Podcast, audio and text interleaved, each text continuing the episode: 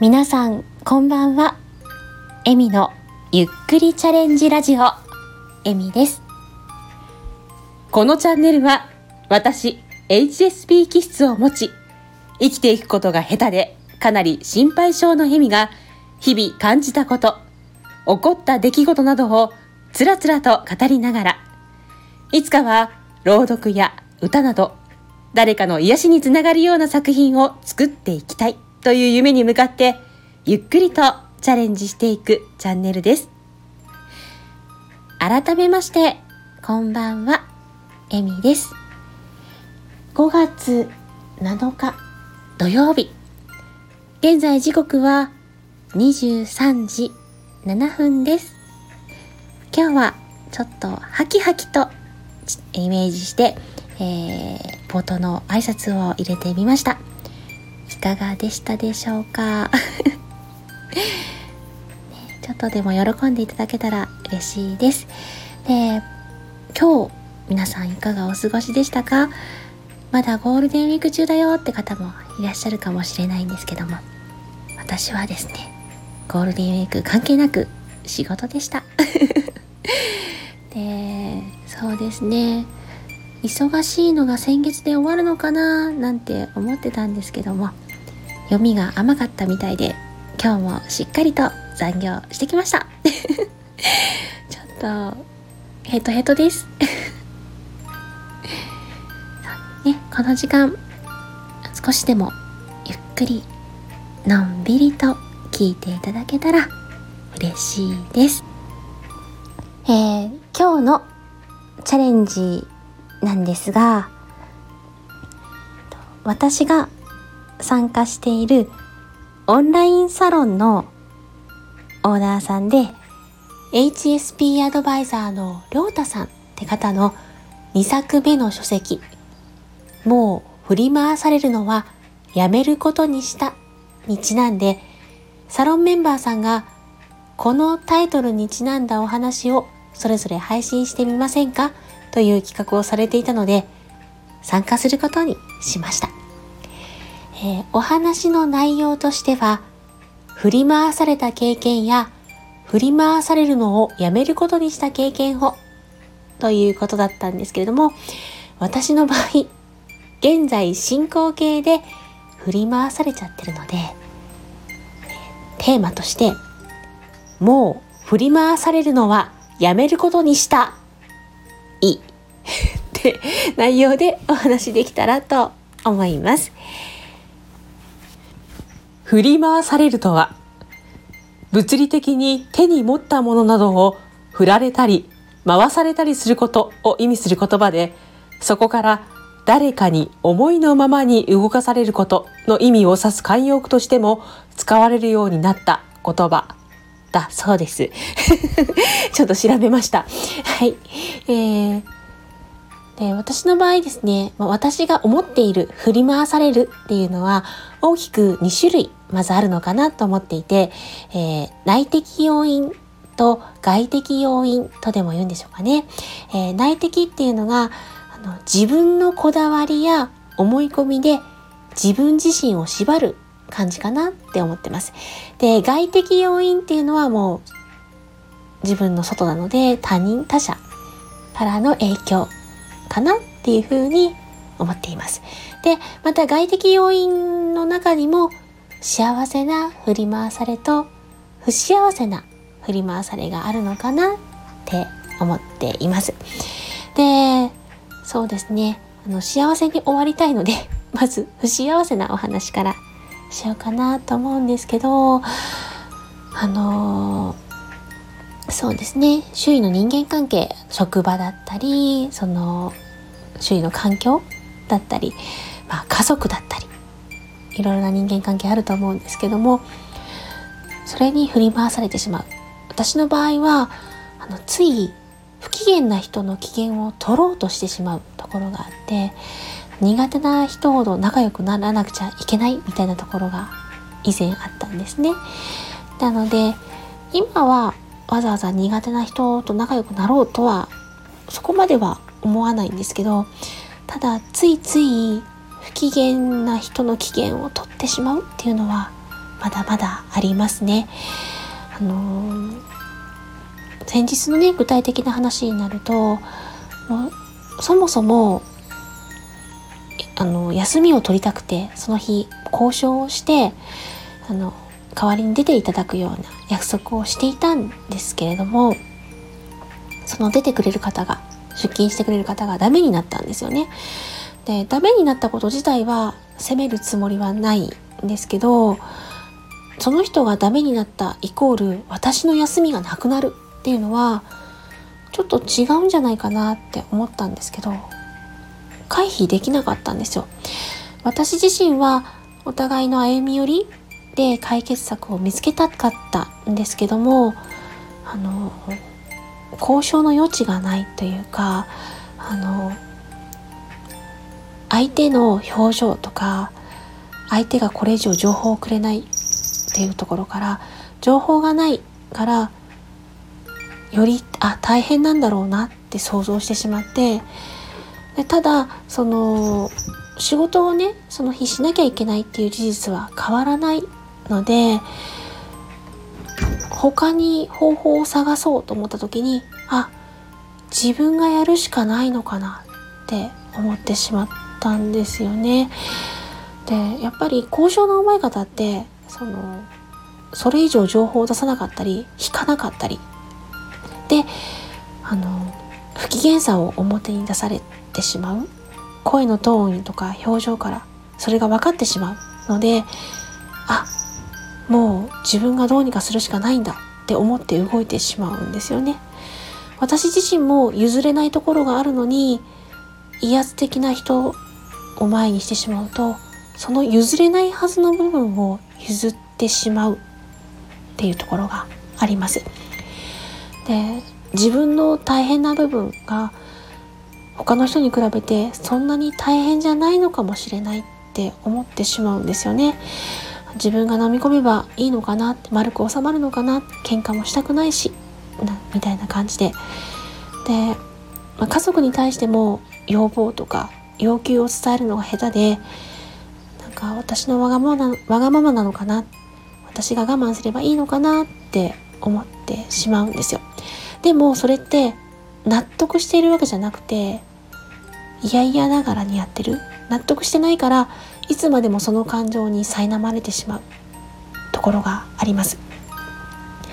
でこれ行動だけじゃなくて、あのたった一回言われた嫌な言葉に対してもその場で反論ができたら収まるのかもしれないんですけども、言えないでいるので、あもっとこう言えばよかったな、ああ言えばよかったなって思ってしまって、その感情から抜け出せずになってしまうんですよね。だから自分の意に沿わない、自分の思いと違う行動とか決断をしなければならなくなって、そのことに対して納得できてないから何度も自分で思い返してまた傷ついてしまう。本当は嫌だって思ってるのに嫌だって言えなくて、でそれを言ったところで結局は自分がしなきゃいけないじゃないかって思ってしまうところがあって、納得できないことがあるからまた思い返してっていうところを繰り返すみたいです。そういうふうにあの感情がそこからずっと縛られて動けないっていうのも、ある意味振り回されてる状態になるのかなって思ったりしますね。どうしても相手の表情とか声のトーンを受け取りやすいというか、そういうところで察知して、で喧嘩したくないから自分が折れた方がいいって思ってるはずなのに、ある意味納得ができてないから、もっとこう言えば回避できたんじゃないかなって自分を責めてしまうというか、そういうところがあるように思います。これが私にとっては、うん、嫌な振り回されかなって思います。で、嬉しい振り回されの方は、まああのー、ね、愛しい存在に振り回されることかなって思うんですけど、まあ、例えば子供さんだったり、私の場合はペットだったり、まあ、好きな人だったりって方もあるのかなって思うんですけど、あの特にね、うちなんかよんひきいるので、フォーニャンズですので、あのそれぞれがね、それぞれにやっぱりわがままなんですよでもね、そのわがままさ具合がまた可愛くて、特に長男虎之助はもう朝からもう耳元で泣くんですよね。起きろ起きろって感じで、で起きないとそのザラッザラの下であのほっぺとか顎とかいろんなところを舐めるんですよ、私の顔中もうね、痛い痛いと思って起きるでしょ。で起きて、さあ起きたぞと思ったら今度は抱っこって始まるんですよね。で抱っこして、でどうしたってしばらくこうね、あの相手をして、で本人が気が済めばもういいってふって降りちっちゃうんですけど、すると三男が今度はご飯だって言い出すんですよ食いしん坊なんでね。でご飯、あの夜寝る前にちょっと置いてるんですけど、朝だけあの違うのを食べるので、それじゃないでしょお母さんって、僕たちの朝ごはんは違うよねって言い出すんですよだからはいはい朝の準備ねと思って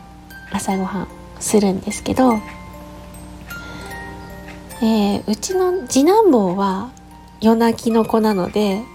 朝ごはんとかにも関係なく夜中にね、自分が寂しくなると泣いてみたり、うまく泣けないといろんなものを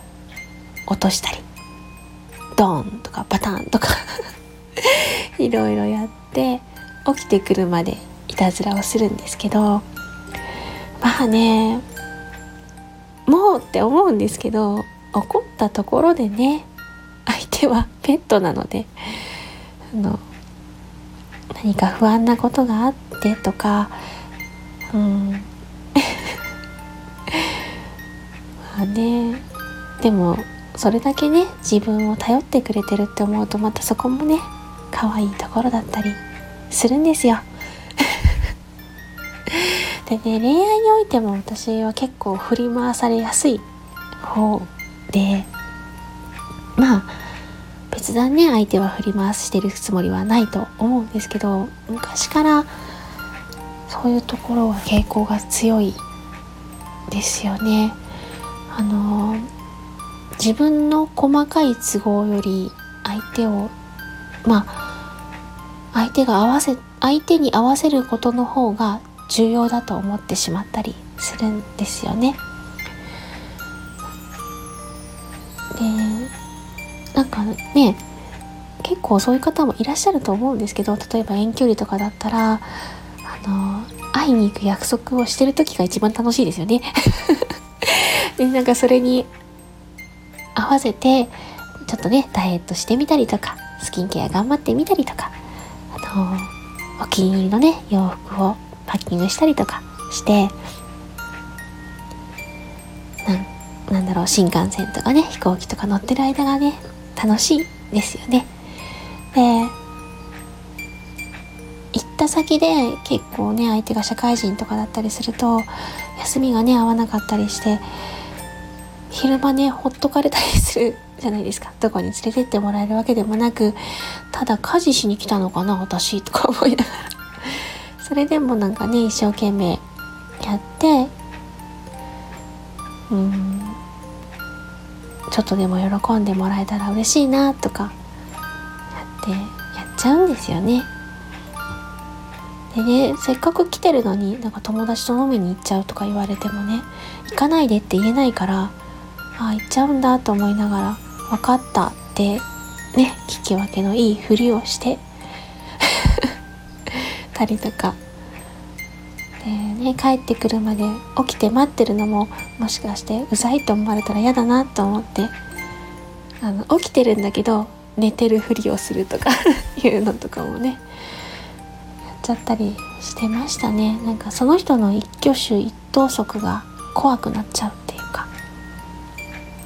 でもね振り回されてるっていうか、合わせてる間もそれでもそういう存在がいるっていうことがね嬉しかったりしてましたね。うーんなんてこったいなんですけどね。だからそうだな、子供さんでもそうなのかなって思うんですよ。まあ私はね子供がいないのでそういうのは、まあ、想像でしかないけど、まあペットと同じっていうとね違うのかもしれないけど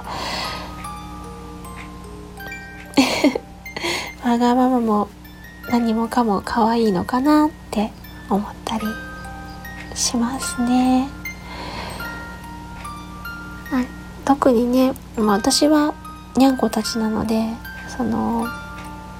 限られた時間しか一緒にいれないじゃないですか。どう頑張っても自分たち人間よりは寿命が短いしって思うと、この子たちと過ごせる時間が何よりかけがえがないっていうか、これぐらいのわがまま聞いてあげようかなって、まあ、それにそれにあまりあるほどの癒しをくれてますしね。そんな感じで思ったりしているので、というともう振り回されるのはやめることにした